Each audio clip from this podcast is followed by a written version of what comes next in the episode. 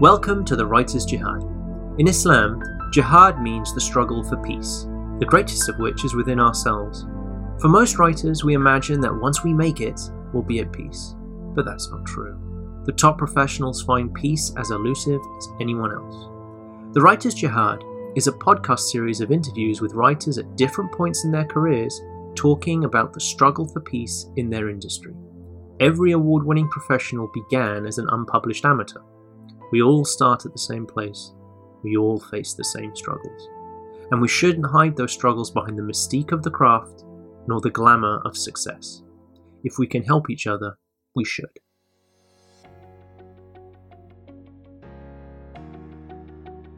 So today I am talking with Ashlea. Hello, Ashlea.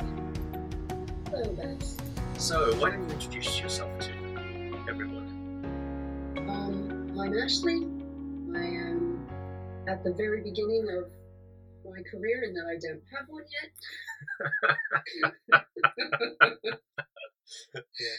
uh, so I'm basically still just uh, gathering all of my thoughts and attempting to create something that I think is not utter crap.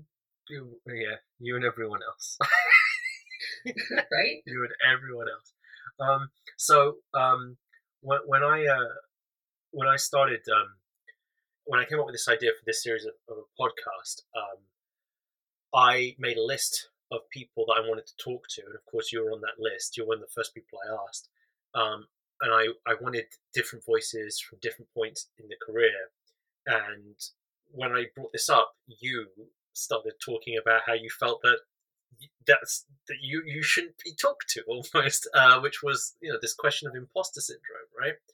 So that's what we're going to talk about. We're going to talk about imposter syndrome. So, uh, why don't you define imposter syndrome first?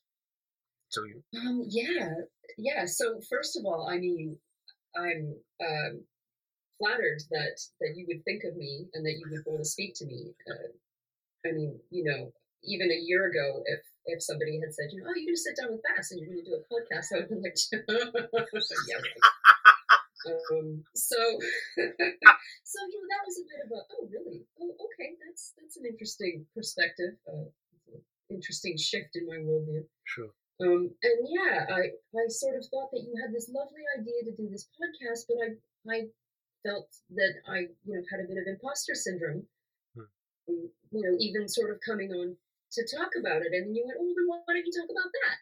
Yeah, yeah. I couldn't say no at that point. Yeah, so, right. Why don't you so talk about the fact that you don't feel I should be interviewing you? like that's let's talk about that fact, right? Yeah. Right. So, um, you know, I kind of sat down and I had a think on it, and I thought, okay, well, why do I feel this way? Mm. And I think that in my case, um, probably probably not alone here, as we'll get to, I'm sure. Is you know, you think you don't belong somewhere. Mm. right? You feel like you're an imposter because the situation that you're in or the dynamic that you're in, Mhm. you feel like you don't belong there. Right. Um, and that's yeah, that's kind of how I felt. I was, you know, Yeah. if we had been looking at each other when you asked me, I would have looked over my shoulder to who we were actually talking to, Right, right. Right? Yeah. Because you, oh, you can't possibly be talking to me, but but of course you are. So Yeah. I, So, I, yeah. I get that. Um, I I think one of the one of the things that's so interesting is this about imposter syndrome is that um, Neil Gaiman has it. Neil Gaiman yeah, famously told told a story about how he was at some really important dinner. Buzz Aldrin was there, and a whole bunch of other people, and he's standing there going, like, "Why am I here? How did I get here? I shouldn't be on the the guest list. This is ridiculous. I don't belong here, right?" And Buzz Aldrin, he ends up somehow talking to Buzz Aldrin. So the two of them are in a corner somewhere and they're chatting. Buzz Aldrin says to him, I can't believe I'm here. I don't belong here. I'm a nobody, right? And he went, even Buzz Aldrin gets it. So imposter syndrome is a thing that can happen to anyone um, at any point in their career. So what's it like for you as you're starting out? yeah. I mean, um, I mean, when you say you're starting out, by the way, how long have you been? How long have you been starting?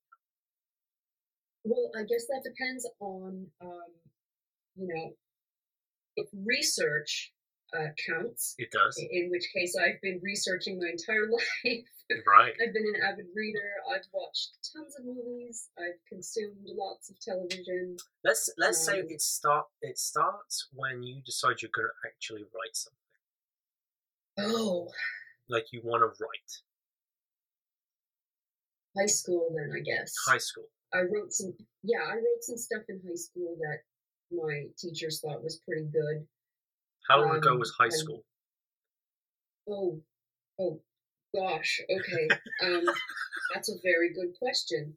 Uh, high school was the late nineties. Okay. So okay, so we're the same age.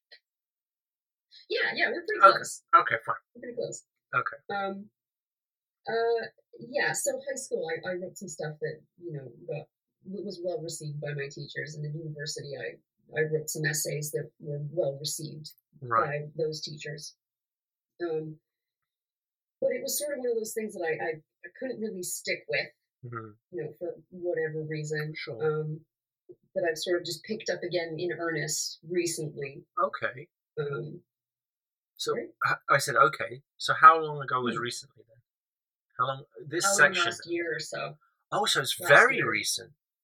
very recent. Oh, yeah, that's last, fantastic. last. Well, wait, hang on. Pandemic time is different. I was probably about a year before the pandemic. Let's say. You're right. Pandemic time is this weird blip. It, time does not work. You're quite right. Uh, okay, so a year prior to the pandemic, so it's actually been closer to three years now. Oh gosh. Okay. yes. Yes, that makes sense. That makes sense. Yeah. Okay. yes. yeah, it's quite terrifying. Um, the pandemic has messed that up. Um, okay. So and so, how is how is this this feeling manifested in these three years? Oh, um, Has it how, how has it affected you as you write as you try as you're trying to, to to produce things? Are you like second guessing yourself a lot? Um, yeah, I mean, it- it can be really difficult. Um, sort of trying to to find your voice and to come across as authentic if you feel like you don't belong. you don't. Yeah. You know, it's sort of it's sort of one of those things where like like I you know, you used a Neil example earlier, and I think he said something similar where a writer is somebody who writes, Right. start writing and finish a thing. Right. And once you've finished that thing, start another thing. Yeah. So Mm. I am still in the in the stage of attempting to finish a thing. I Mm. don't think I've finished a single thing. Right. Um, and you know, part of that is sort of like, oh, I don't know what I'm doing. You know, I guess I'm not a writer. But you know, I I guess all writers go through this. Um, Yeah. Yeah, I mean, Right? this this is the, the the issue that I I like. I, I really like Neil Gaiman. I think he seems like a, a genuinely lovely person, but um, that whole writer's right thing, uh, I I find that stuff really insensitive.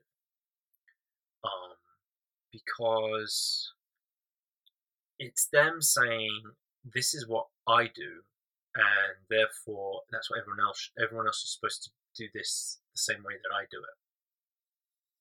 Uh, I've got you, writers write, writers finish, and I I remember um, after I got my book deal with McKee, um, I would start saying I'm a writer. That's how I'd introduce myself. I wouldn't introduce myself as someone who's trying to be. I'd say I am a writer, um, because the idea that in order for me to have been given the opportunity with McKee meant I already have had to have done the work in advance. So therefore, I had to have been the writer, right? I did. You don't, you know, you don't write the story after it's been published. You have to have written it before it becomes published. But people don't talk to you like you're a writer until it's been published, right? Yeah, it's a really strange sort of chicken egg scenario. It is. So I was at a convention, comic convention, and I was introducing myself as a writer to people. Um, and I was friends with a bunch of professionals there. And one of the people there, uh, a guy called uh, Jimmy Palmiotti, uh, he asked me, "Oh, what do you do?" And I'm a, I'm a writer. He goes, "Oh, what have you written?" I said, "Oh, it hasn't been published yet." And then he started uh, mocking me and started saying, "Well, well, that doesn't make you a writer. I could say I'm a surgeon, but I haven't done any surgery and all that stuff. And I'm like, I've just been given a book deal with the guy who teaches Pixar, and you're going to tell me that I'm not a writer? I mean, I didn't say anything. I just let him go off, and then I was like, okay, fine. And then I walked away, and like a, that was the end of it. Um, but that kind of mentality of a writer is someone who writes, and therefore, by definition, someone who gets published and finishes. Like, you were writing before you finished the book. Yeah. Right? You're already writing. Yeah. So it, there's this, I find it insensitive because there's a lot of reasons why people can't finish something and why people ha- struggle getting work published when it is finished. There's so much difficulty to it. And to say that that person isn't a writer because they didn't, it's not got a certain level of professional success um, I think reinforces this sense that you don't belong, that you're a fraud, that you're an imposter, right? Because that you know that's just not how, that's not the reality of it. It's not how Yeah, it's not it's- true. It's a bizarre form of gatekeeping almost. Ga- yeah, it is. You're quite. It is a form of gatekeeping. Now, I, I should qualify. I mean, I, I like Neil Gaiman. I don't. No. I don't think. I don't think he's intending to gatekeep, but I think when he gives that advice to people, it's a bit. It's a bit like Superman, sort of going, "Oh, you want to fly? Simple. Just jump and miss the ground."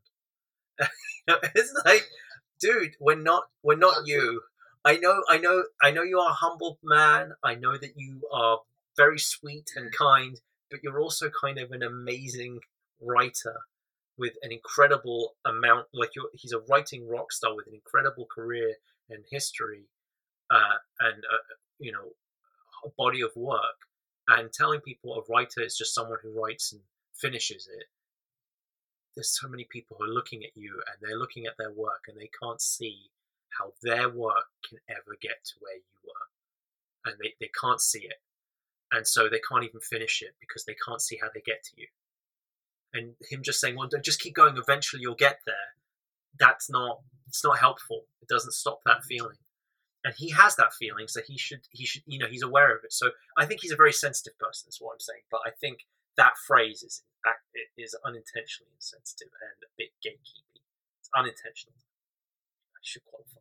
Yeah, I mean, um, any sort of any sort of feeling that you have where you're less than, Hmm.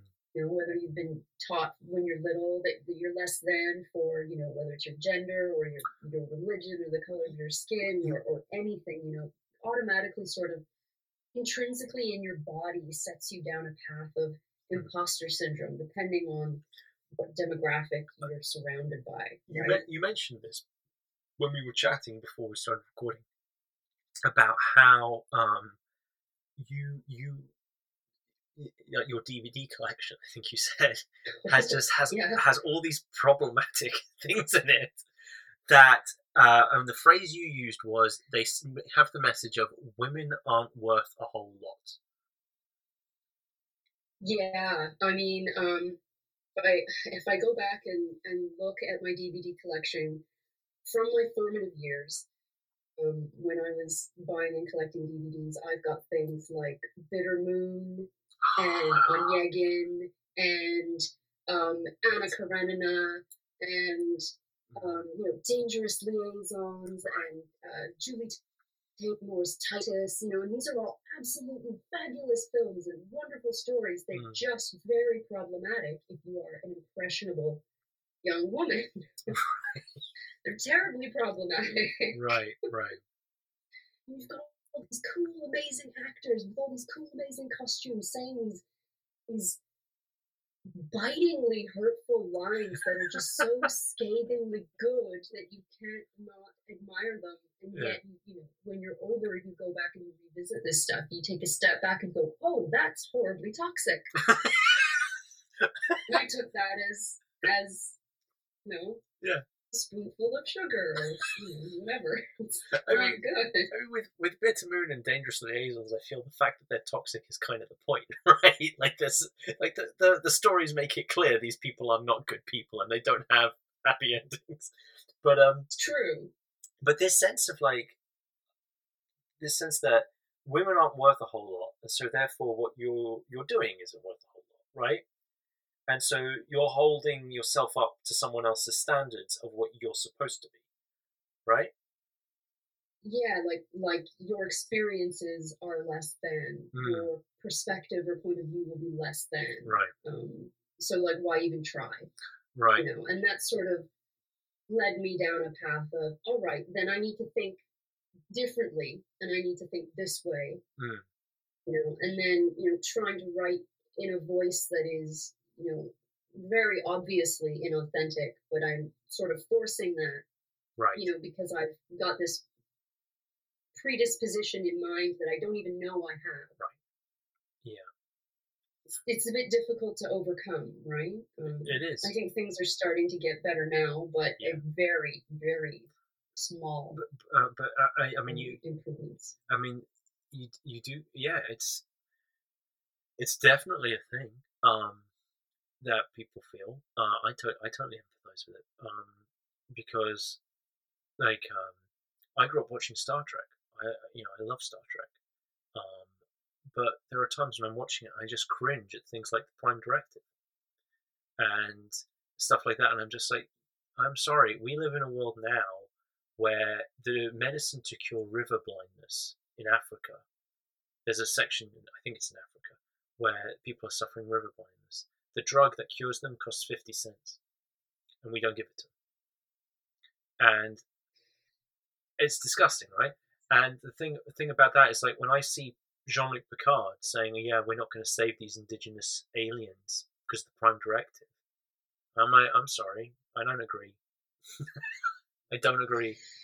Um, Yeah, and so and, and there are other th- little things in Star Trek for, that are very sort of American left wing sort of secular responses to a very autocratic evangelical toxic pseudo Christianity thing that they have over there. Um, where you know, like the like, the- uh, I, I, I mean, you must be aware of this. I learned about this from talking to other women about how the '60s free love movement was really just a way of taking advantage of women by basically tricking them into having sex and then running and then leaving. yeah. I mean, I'm not that old. No, I know I'm you're not that old. um, I know you're not that old, but uh, no, no. I, I um, it's, that's an interesting concept. Um, you know, you would like to think that it was sort of both ways. right, you know, Right. People were just sort of doing whatever they wanted to, and that that was both people. But socially, if you look at, you know, birth control availability and, uh, you know, safe abortion availability and, you know, all that really complicated, nebulous stuff right, um, that really shouldn't be that complicated. It should just be available. Um, you know, you one could say that the men did sort of have more free reign to just kind of do whatever uh, without any repercussions Mhm. or without as as um, harsh a repercussion. Good- There is that. yeah. So when I watch Star Trek, sometimes I see that. I, I, see I see that sense of like this is empowering and free love, and I'm like, it's not empowering. This is just a way for you to to have sex with women and walk away. Um, I and also it reminds me of this thing, which was that um, Christian missionaries would go to Africa, and they'd tell these people they're savages and that they had to dress more appropriately, and so they'd make them all dress up out of their grass skirts and their cultural headdresses and all this stuff, and make them wear Puritan sort of clothes, and then a century later, where where, where are they now? What's happened? Well, you have all these celebrities and all these um, Westerners coming to their country in tank tops and jean shorts, going, "Why are you all repressed, wearing all these clothes? You should take them all off." And there's just this part of me of like when I watch Star Trek, I'm like, you know, I think you're looking at this. th- This is not. This is not real. This is a. This is the way that this one group of people look at, and you're projecting onto the whole of humanity. And when you so, and the reason I bring that up is because when I would, I love Star Trek, and I watch that stuff, and there's a part of me that in my head, because I'm stupid like this, I have an entire Star Trek series in my head. I've got the name of it and everything, and it's like this is this would be so cool. And there's a part of me that has that feeling of, well, you don't belong in Star Trek, and no one wants to hear your voice because they don't want to hear that stuff. Uh, they're, they're not interested. And so when you talk about how women aren't worth a whole lot, That you get that impression, and that you your voice doesn't matter. I I kind of have an empathy for that because I feel a similar way of like because of my background, there's this sense of like I'm not supposed to talk about it in a way that doesn't make people uncomfortable. I'm only allowed to talk about it in a sort of in an Uncle Tom way, right? Yeah, Yeah. I mean, if you're a woman and you um, express your displeasure with something, you have rage issues, You do. you're nasty. Yeah. Well, uh, well, calm down. I'm Calm not- down. Calm I'm down, Ashlea. Calm down. Calm down. now you listen. Yeah. Um, I mean, I'm not gonna lie. I'm an incredibly angry person. I, I think if you're, I oh, horribly angry. Okay. I think that if um, if you're not angry on some level, you're not paying attention. You know, the world is literally burning down around us. It's true. You Yeah. know, I mean, you don't have to live live and breathe that every day. No. Um, but there's there's a lot to sort of be relatively upset Yeah, about. Yeah, it's a lot. Yeah. So um, it's difficult um, to try and express that in a way that people will hear. Yeah. Instead of just observe you express. Right. There's a lot of people observing women express things and then judging the way they express it as opposed to hearing what they're actually saying. Yep. Yep. Uh, so that's that's an, an interesting sort of hurdle to overcome as well. Like even Yeah. something as small as composing a tweet. You know, it's like okay, you know, who's Right. going to see this? Who am I trying to get through to? Who is this actually for? Right. And then you have to kind of edit down for for who it's for, and and just you know decide that uh, who it's not for. You're fine with you know whatever horrible comments come your way. Going, yeah, okay, it's not for you. I, I I've accepted that. That's fine. Yeah. And just sort of moving past them, right? Just ignoring it. Because what's Trying to, yeah. yeah, what, what's the point otherwise? I mean, get caught up in that crap. Um, but Mhm. there is that sense of just um that that your voice isn't worth hearing. Um, and so My when you my do speak, unsanitized voice is not my unsanitized voice is not worth hearing. yeah, right? I have to I have to clean it up and yes, make it pretty and yeah, make it digestible. yeah. Otherwise, it it's not what you're saying; it's how you say it. Right. I, I, I, I- really get that because uh, I'll say stuff sometimes and people go, wow, that's so wise. And I go, yeah, it's in the Quran. And I'll watch their face just go glaze. And I'm like, I, want, I'm not trying to convert you. I'm not, this isn't like a, a trick that I did. I'm just telling you where I got it from because you responded to it. Like, why are you acting now like I'm trying to trick you into this and then suddenly now you want to reject it? You were fine with it beforehand. Like, what's the problem? Um, and it's so there's definitely a thing of like you have to edit yourself in a way that other people don't. Um, and that kind of self editing after a while just makes you go, well, all, I know all the stuff I cut. I know all the stuff I didn't say. And what you say then is now up for scrutiny. And if you guess, I guess if you don't get the right response, you feel like, oh, it wasn't worth it. It's hard. I, I, I don't have a solution to that. It's tough. Yeah, yeah. I mean, it's uh, it's interesting. So when it comes to to writing an actual story, Mm.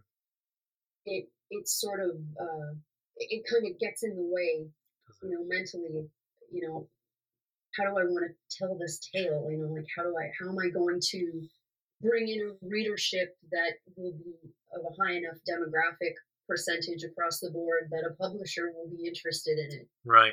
you know or is it just going to be like an angry woman's lit book you know? I know. I yeah, yeah. I yeah. It's yeah. That's does that stop you? Does that hold you, you know back? it's something that i think about it's something that i think about because you know self-publishing is a route It is a Mhm. choice, but it is also, you know, again, it's a choice that is you know, in some circles looked down upon as less than. Oh, you couldn't get a publisher, so you had to self-publish. Right. Yes, that's true. You know, Yeah, that's how some And people then- feel. and then if you've already self-published, you know, some publishing houses don't want to have anything to do with you. They go, well, you're self-published. You know, Right. We only deal with new authors. You're not new. You've self-published. Really? So it's sort of this catch-22 It is a catch twenty two. you're damned if you do and you're damned if you don't. right. Yeah, I mean, Right. So it's it, it's in there. yeah, it is in there, isn't it? Um, Mhm.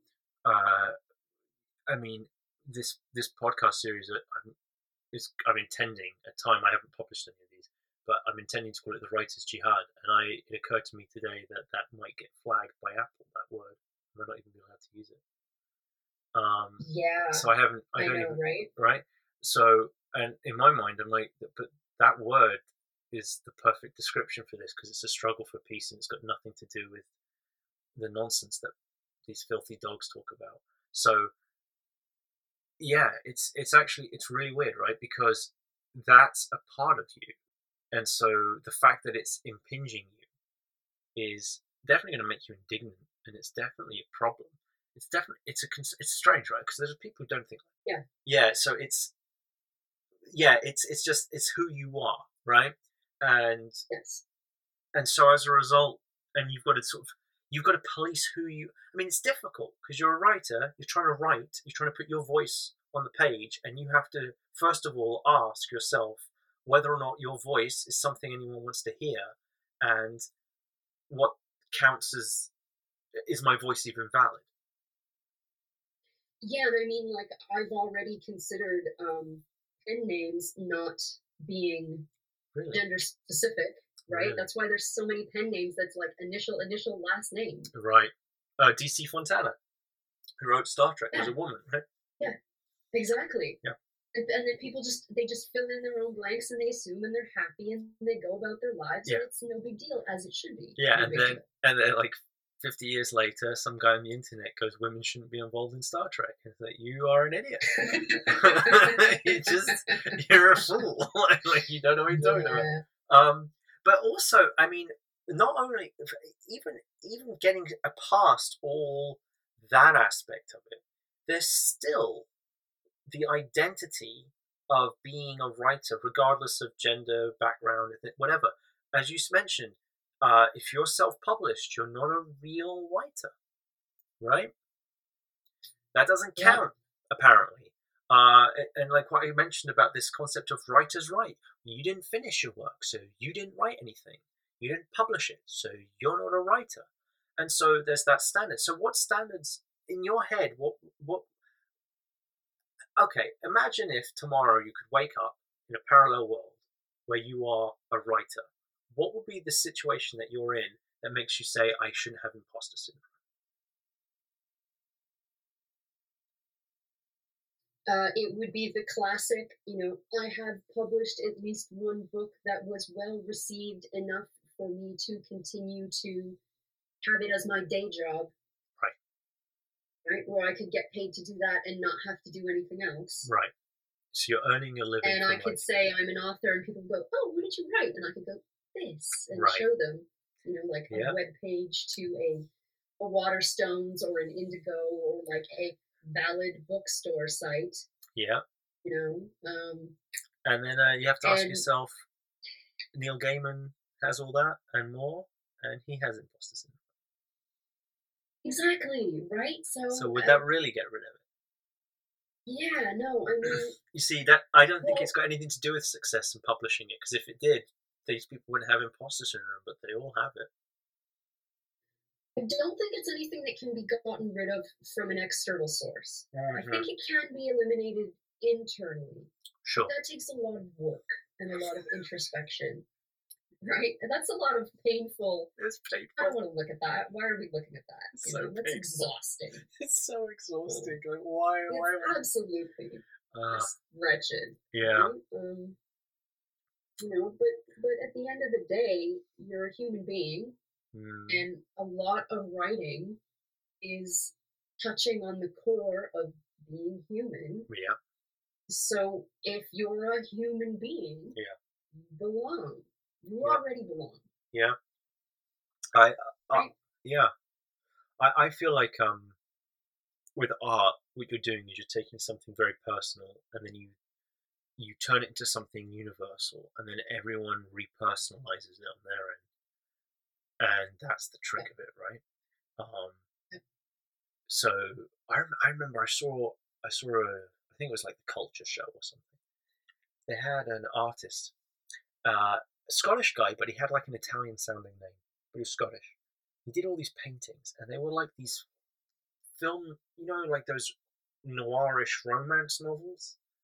But the paintings Mm. were like the covers of those things. So the women with nylon and dark, smoky things with guys, and they're like in impassioned embraces. It's like very titillating in that sense. But they're all fully clothed. It's not. It's not even softcore. It was just that that romance noir vibe, right? Yeah, somebody's got a pistol or something. Right. You know, maybe. Yeah. And so they asked these people who went to the gallery, and they were asking them, uh, "What did you feel? How did? What did you think, etc." One of them was saying, "Oh, it reminded me of my old home." Someone else said, "Oh, it, it reminded me of uh, my teddy bear that I lost." Someone else would say, "Oh, uh, my dad would have loved that." That kind of stuff. And I realized they were all talking about nostalgia, all of them and the artist is t- then started talking about his work and he's talking about how he's trying to evoke a time in his life uh, in the past and what he and the things that he was i just went well that's brilliant. Like he did it right? Um, because every, everyone is talking about it but from their own point of view because they all have different memories. So of course they're all going to describe something different but they're all describing that same thing. There's no way he could have planned for that stuff. He just has to hope that what makes him feel nostalgic will make other people feel nostalgic about their things. And he just has to somehow put that there, right? And so I just I feel like um if you're an artist and you can sort of I guess feel that you've done that, maybe then you won't feel like an imposter. Yeah, I think that's a really good example because for me, um, you know, part of imposter syndrome is like, you know, maybe you're alone in what you're feeling. You Right. feel alone, Yeah. right? Yeah. You don't belong because you are unique in a way that sets you apart in a bad way, and you Right. don't belong. Yeah. Eh, You're the, you're the fraud. Everyone else is genuine, right? Right. But when you execute your art, I don't know, properly is not the correct word, but when you execute your art effectively, Mhm. You're not alone. Everybody else sees that bit that you're trying to get to, of that bit of the human condition that you're trying to highlight. Everybody else will see that and they will put their own experience on top of that. Yeah. And then it will have meaning. Yeah, I think that makes some sense. Yeah. So how is how is how is this affecting you in your work right now? How's all this thoughts? How's all this going? Oh, it's just uh it's kind of just kind of sending me in circles. I'm I'm having to do a lot of uh, accepting recently of going like, all right, I've accepted that I'm this type of person. I've accepted that you know I've got you know this bag of whatever to deal with, and you know I've accepted that you know I only have this amount of time during the day to work on things Right. and and I think um, I think that uh, once I get far enough into the acceptance process, I can just kind of just go, you know, F it and chuck a lot of that out of the window and then just start fresh. Yeah. Not be so concerned about feeling Hmm. about feeling like I do or don't belong. I mean, you know, in the end, writing is is sort of one of the most protected arts that you can perform because you can do it completely by yourself. Yeah. You don't need anybody else at Right, yeah. first. You, you can write yourself a story and never show it to anybody. It's true. It's true. You know, unlike acting, No. Yeah. which is totally messed up. You can't be an actor unless somebody else lets you. you know, it's like Yeah. You know, it's like one of the few art forms where you have to get permission from somebody else It's, that's true. It's before you can. well, it, yeah. It's it's an interpretive art, right? So you're interpreting. You have to you have to create from someone else's work, the, the story, the character. And you could create it yourself, but yeah, it's a, it's a performance art, isn't it? It's very much like Yeah, it's true. It's different. Um, but but so you say you're going around in circles. What does that mean? Um, well, you know, you just you kind of get into your own thoughts, you know, where you, you put something down and then you're like, you start scrutinizing, like over scrutinizing it. Like I'm an overthinker. I, I don't know if I don't know if any other writers are overthinkers. I might be I might be there with you. I tell, I tell you. right, and and it just stops being useful at a certain point. It does. Yeah. You know, you kind of just have to move on. Yeah. So I mean, when you're going in circles, how do you how do you what what is happening that makes you stop and go? Geez, I'm going in circles. What's happening? Oh, um, like, are you just filling up notebooks, right, with random stuff, or are you not writing? Yeah, yeah. No, honestly, um, yeah. For the longest time, um, I was that person.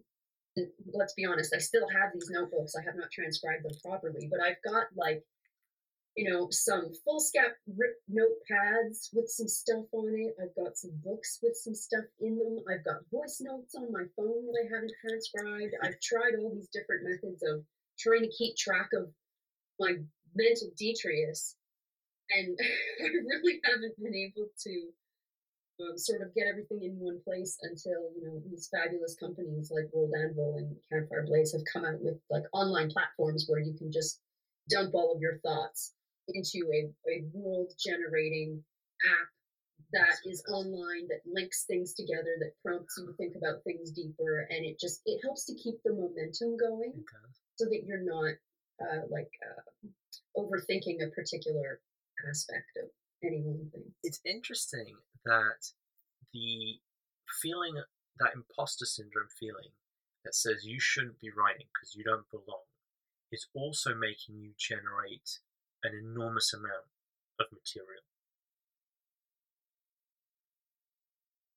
Uh, I don't even know if I would call it material though. Like a but, lot but, of it is just, but just feels like. But it doesn't shut your brain down, does it? it you keep going. You you're not stopping. You you're you're you, like you go. Oh, I'm not worth it. But then you can't. You're just like vomiting out ideas onto paper with no structure or form or anything, but it's just pouring out of you constantly. It doesn't shut shut you down. Other people, I say other people, I shut down. like I, if I have that feeling, I don't I don't produce. I stop producing. I hold everything to myself. I've got um I've got like a bunch of ideas for things to do with with, with Magic the Gathering card game that I want to talk about. I haven't published any of it because I fundamentally don't believe anyone wants to hear it. Who cares? So I haven't done it. It's not that I filled up notes. I haven't done it. Uh, it's there's a sketch in my head of what it would be, a couple of notes here and there. By and large, when I get that feeling, I don't produce anything. I shut down. But when you get that feeling, you overproduce. It's interesting. Yeah, yeah, uh, and I I don't necessarily think that overproducing is is better than shutting down. In fact, if you need if you need a push in the right direction, I mean, just look up Magic the Gathering and look up how much money they make every year, and that hard number should be enough to show you that at least one person is going to care about what you have to say about Magic uh, the Gathering. Well, I, I, mean, when you you know when you're talking about you have to think about editing yourself so that about like a tweet and how people will respond. Um, um, I've said I've made the joke that I would say something, but I can't be bothered to deal with the sea lions. Oh yes. You know the, that little web strip about like the, the Victorian people, and they go, you know what? I just don't, I can't stand sea lions. And it's like, don't say that. Why not? And then suddenly a sea lion shows up, and it's just like, hello, I'd like to talk about what you just said. And it's like they, the sea lion doesn't leave them alone uh, in all these bizarre situations. It's like, oh, I told you, sea lions, right? Uh, and that's how I feel. Like I'd say something, and then someone's just going to come in and want to mention. I, can't. I don't want to have the discussion. I no. I don't. I just. I want to get something out of me. I don't think anyone really cares, and I think it's going to end up being more effort than it's worth on my end to put up with people. Um, but uh, but I, I think it's interesting that for you these these feelings cause you cause the exact opposite reaction than they do in me. It's very interesting. Yeah, I mean, I guess that's just, you know, my brain works. Everybody's a little bit different, right? Some Yeah. people freeze, some people, Yeah. you know, fight. I'm definitely a a fight kind of I'm a quitter. I'm a quitter. but I mean, because the thing is, like, people, I mean, imposter syndrome is a thing that affects people for all kinds of reasons, whatever, and in all manner of ways. And I think it's interesting that one of the reasons it can be hard to tell that you've got imposter syndrome or you've got these kind of sensations is because you're not manifesting it in the way that other people say you should. And the fact that two of us are talking about the exact same feelings and yet we manifest the complete opposite reactions to it. it it's, I mean, for me, I'm like, well, you know what? I, I should realize that when I'm not, when I shut myself down like that, that's imposter syndrome talking. I should probably stop listening to it. And when you're overproducing, maybe that's something you could think about like, okay, I've got to start turning this into something usable because this is just my imposter syndrome talking to me. That I'm trying to make more material than I need, or I'm, I'm, I'm stuck in my research cycle so that I never have to put anything on paper, right? That's where I am. I am Yeah. stuck in a research cycle. As my Right. brilliant best friend would say, I'm researching and building my community. She's like, This is great. You're building your community. Look at you. "Oh, so sweet. Mhm." This isn't Farmville. That's cute though. I like So- that. But, but yeah, Yeah. Uh, uh, there there is that. There is that. Well, yeah, I the fact that people manifest like there is this sense of just a writer, you know, writer writes. Uh, this is how writers are supposed to do things. You're supposed to work in this environment. You're supposed to work like that. You're supposed to produce this. We've got to write a thousand words a day.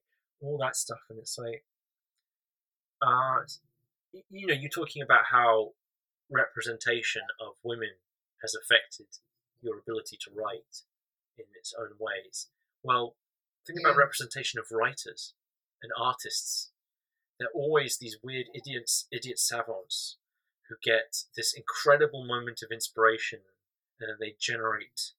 And it's like that's such nonsense.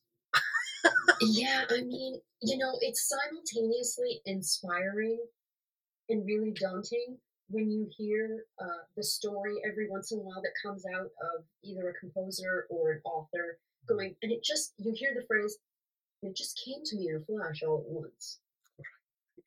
And then, you know, you hear that, that phrase. Yeah. They've then taken what came to them in a flash all at once Yeah. and they've gone to their typewriter or their computer and they've sat there and they've hammered it out and aha, you know, my first draft is out or my manuscript is done. I can give this to a line editor or a script doctor or somebody. And you're just like, is that ever going to happen to me? No. And and if it does, will it be any good? Or will it just be garbage? Uh, it never happened to them either. It's a lie. Oh. never happened. They made that. They made that story up because they, they they happily remembered that eureka moment, and then they forgot the the two weeks it took to turn the eureka moment into a story. They forgot every mistake they made. Now they tell the story, and it's like they're a genius because they want to sound like a genius, and then they complain they have imposter syndrome. It's like, well, maybe because you told a story that you made up about you being a genius, maybe that's why you feel like a fraud all the time. it never happened. Uh, yeah, will, yeah, will this happen to me? No, just won't. I mean, uh, you know, that's you know, there's this advice. I don't know if you do it uh, about writing, having keeping a dream journal, writing all your dreams. Do you ever do this? Oh man, I mean, Did you do it? I mean, I I never did that, and I I kind of thought recently that maybe I should start because I've not been sleeping very well recently. I've not been getting proper deep sleep. It's all been REM, Really? and and I mean, like like maybe that's not quite the correct term. Like REM is supposed to be short for rapid eye movement, Yeah, is supposedly when you're dreaming, right? Right. Um, that may not be entirely correct, but I am dreaming all night every night I'm waking up two, three times in the night, and, and. I'm waking up, and it's always from a dream, and then I'll fall back asleep, and either that dream will start up again, or a different dream will start up. Right. And I've been, you know, texting my best friend, going, "Okay, well, this is what last night's was," and she's just like, "You know, how did what? You know, what? What is going on with you?" And I'm like, "I don't know," because none of it makes any sense. It's all just utter bollocks. Like it's just terrible. You know, uh, I used to I used to keep a dream journal at one point, and um, I stopped uh, because I realized it's nonsense. It is. It's terrible, right? No, it's just It's it's such not. dream It's logic. It's not even as good as in, as Alice in Wonderland, which is intentionally a dream. and not only that, I've had dreams, and I have in my dream gone, "This is the best idea. This is such a good idea. You can't forget it. You got to wake up and you got to write it down. You can't forget." And you and you go, "Uh-huh," and I get in the half, and you go, "Okay," and then you're finally awake and you're sober minded, and you go, "That is not a good idea." But you remember telling yourself how important, how great it was, and it wasn't. It made sense in the dream logic world. It doesn't make sense anywhere else, you know. So I, I hate. Now I, I mean, if people like writing dream journals, you know, I'm not going to yuck their yum, as they say. But th- there is this sense of like, I, you know, I think James Cameron. Uh, look, James Cameron said, uh, how uh, someone asked him how he came up with the Terminator. He goes, "I had this dream. I was in Berlin, and I woke up with a dream of the machine in the fire and all that." And it's like, no, dude, you ripped them off from two Harlan, uh, Harlan Ellison stories, right? yes. You didn't. Yes. You didn't dream the Terminator. You stole it. Okay. Uh, he. I mean, he so stole it. He got sued, plagiarized, and that's why if you watch the Terminator at the end, it says with thanks to Harlan Ellison because the guy sued him over it. Yes. Um, yes. see what I mean? But it's a lie. But he he said. I remember at that time I didn't know about Harlan Ellison, but I saw that. I'm like, well, I'll keep a dream journal. Who knows if I'll ever come up with the Terminator? I'm like, you didn't. You never did, and you never will. Um, and th- there is this sort of myth- mythology around it, which is like dream journals are fine. People come up with cool things in dreams. It does happen, and if you want to keep that stuff down, you should write it down. It's you know it's fine, but there is this sort of um, it goes back to this thing of like, well, a writer gets inspired by their dreams and gets this, and it's like, well, I didn't get inspired that way, so my inspiration doesn't count, and if and therefore you don't write about that, right? There's like there's certain places you're allowed to be inspired from, and there's certain pl- things you're allowed to write about, and like you start having this projection on top of you of what a writer is and where a writer gets their stories from and their ideas from. And if you didn't get your story from that same place, then that's not a real story, and you shouldn't write it. And if you try, you're just an imposter, and it, it's it's the same feeling, right?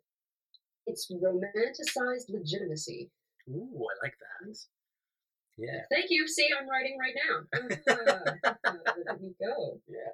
But then there's the opposite side of that coin, right? Where, you know, imposter syndrome comes into play because you've written something that you don't think is utter crap. And you go, what if I read something like this when I was six and Yeah. I'm stealing it from somebody and I don't remember? Or the other thing, you write something you think is crap, and suddenly it resonates with everyone, and you're like, "What? How did you do the producer's thing? Where did I go right?" Yeah. and so then you feel like an outsider because they love this thing that you don't like or think is no good. exactly. It just go. There's there's a thousand ways to feel like this. Um, Yeah, and Yeah. that would really mess with your compass, right? If, you, if you've been trying to aim for a certain aesthetic or a certain style of lyricism your whole Yeah. career, and, and really you just have to start writing things you think are terrible. Yeah. Oh, yeah. One last thing on the dreams. Uh, one one uh, a friend that I've interviewed for this. He's a he's a comic artist. He's a cartoonist. Uh, Roger Langridge. He has a Patreon, and on his Patreon, and in fact on his Twitter as well, he puts these up. He does a daily comic strip, and a running series in his comic strip is uh, they're only four panels. Uh, every day, four panels, and one of the running ones is his dreams and uh, his his what I love these because he'll go like, I had this dream, it made no sense, and it doesn't mean anything. The end. and his dreams are just complete nonsense, and he's like going, I don't know why I dreamt this. This is nonsense. Um, sorry, just to go back to that. uh, briefly. I thought I should, I should drop that, that note. Um, but yeah, sorry. Uh, you were saying. Oh, I, I think I was I was done there. you know, dreams dreams be bonkers, yo. Dreams- I mean, it's not always good material unless you Yeah. need dream material, like literally one to one. Yeah, Your character needs dream material. Yeah. Go for it. yeah, yeah, exactly. But it's it's um it's definitely a thing where there's just this constant pressure of like who who you are, and then when you get any sort of success, there's this sense of like, well, was it a one-off? I didn't. uh, I thought it was bad. They thought it was good. I thought it was good. No one else liked it. Uh, it, it resonated. Didn't resonate. I didn't. You know, I, I, I didn't. Uh, my writing process isn't like this person's writing process. So therefore, am I really doing it properly? And all this second guessing stuff. And I think that's part of it because, you know, when we interview writers, when we talk to writers, it's always after they've had the big success, and they always tell you about how um, how it came to them in a dream. And then maybe that's you know, this is why one of the reasons why I love Quentin Tarantino and James Gunn because they don't they don't play around with this myth- mythology stuff. Like James Gunn's Twitter feed is him, people like putting up stories about him and going, no, that's all nonsense. That's not true. This is ha- what happened. This is why I picked this character. This is why I did that. Just keeps demythologizing everything. Um, and Quentin Tarantino, you know, he talks about writing, he's got a very, uh, like he doesn't he doesn't play around and say like, oh, I made it. He talks about the difficulty of getting it right.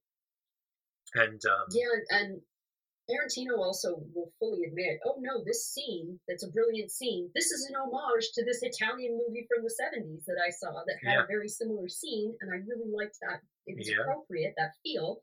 So I just picked it up and, yeah, oh, we're allowed to do that. Yeah. yeah, you could do that. Yeah. Well, I think yeah, was that phrase? Uh, good writers copy, great writers steal. yes. Something like that. Something something ridiculous like that. But um, Exactly. I I think there, Just ask James Cameron. I mean, to be fair to him, I mean, he did he did turn it into that material into something fantastic and made it his own. But Yeah, for it- sure. there is there is definitely a sense of uh, arrogance to go. Oh, it came to me in a dream.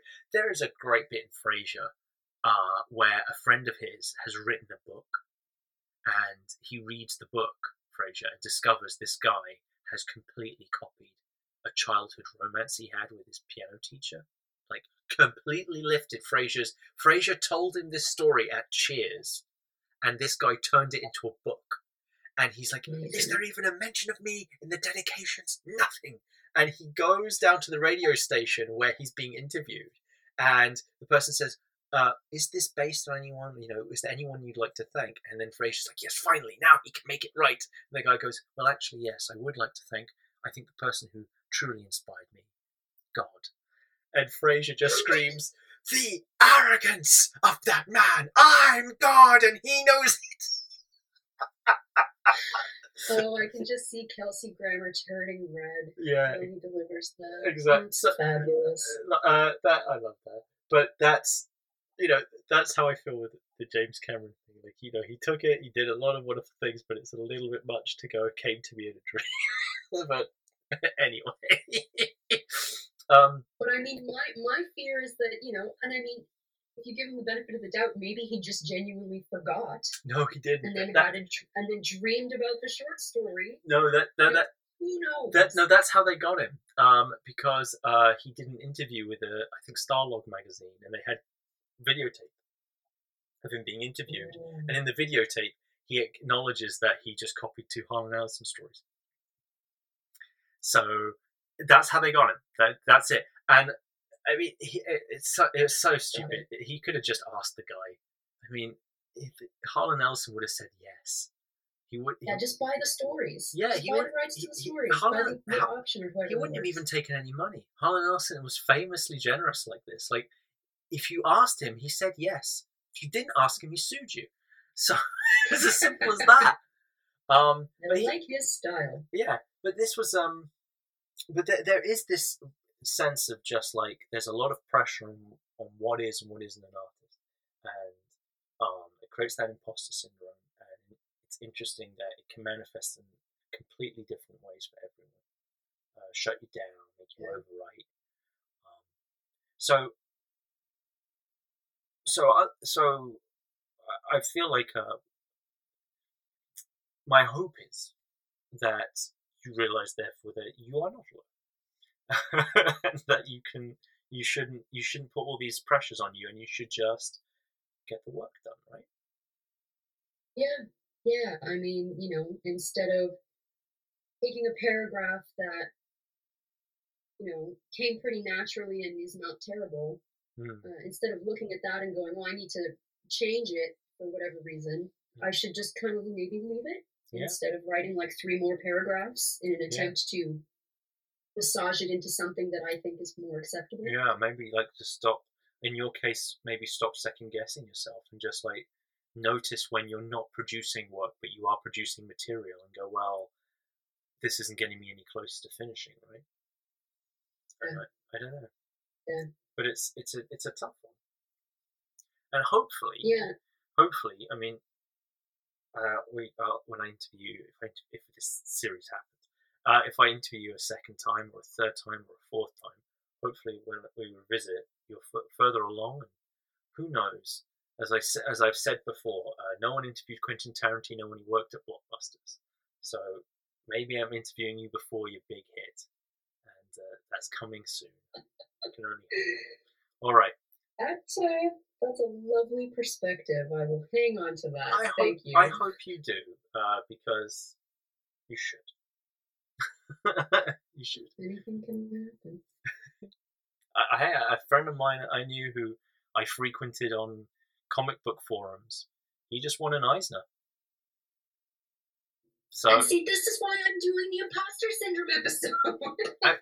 he just he just won an Eisner, like just like that. I remember when he when we were on an internet forum talking about the latest comic book, and now he he just won an Eisner. So Amazing. it happens.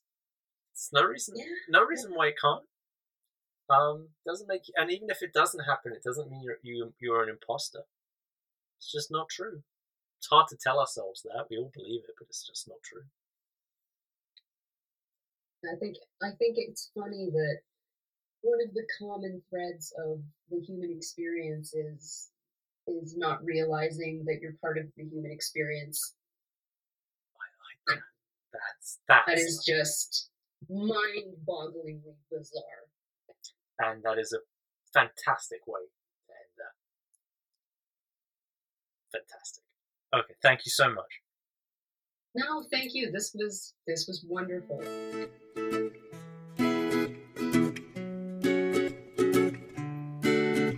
Thank you for listening.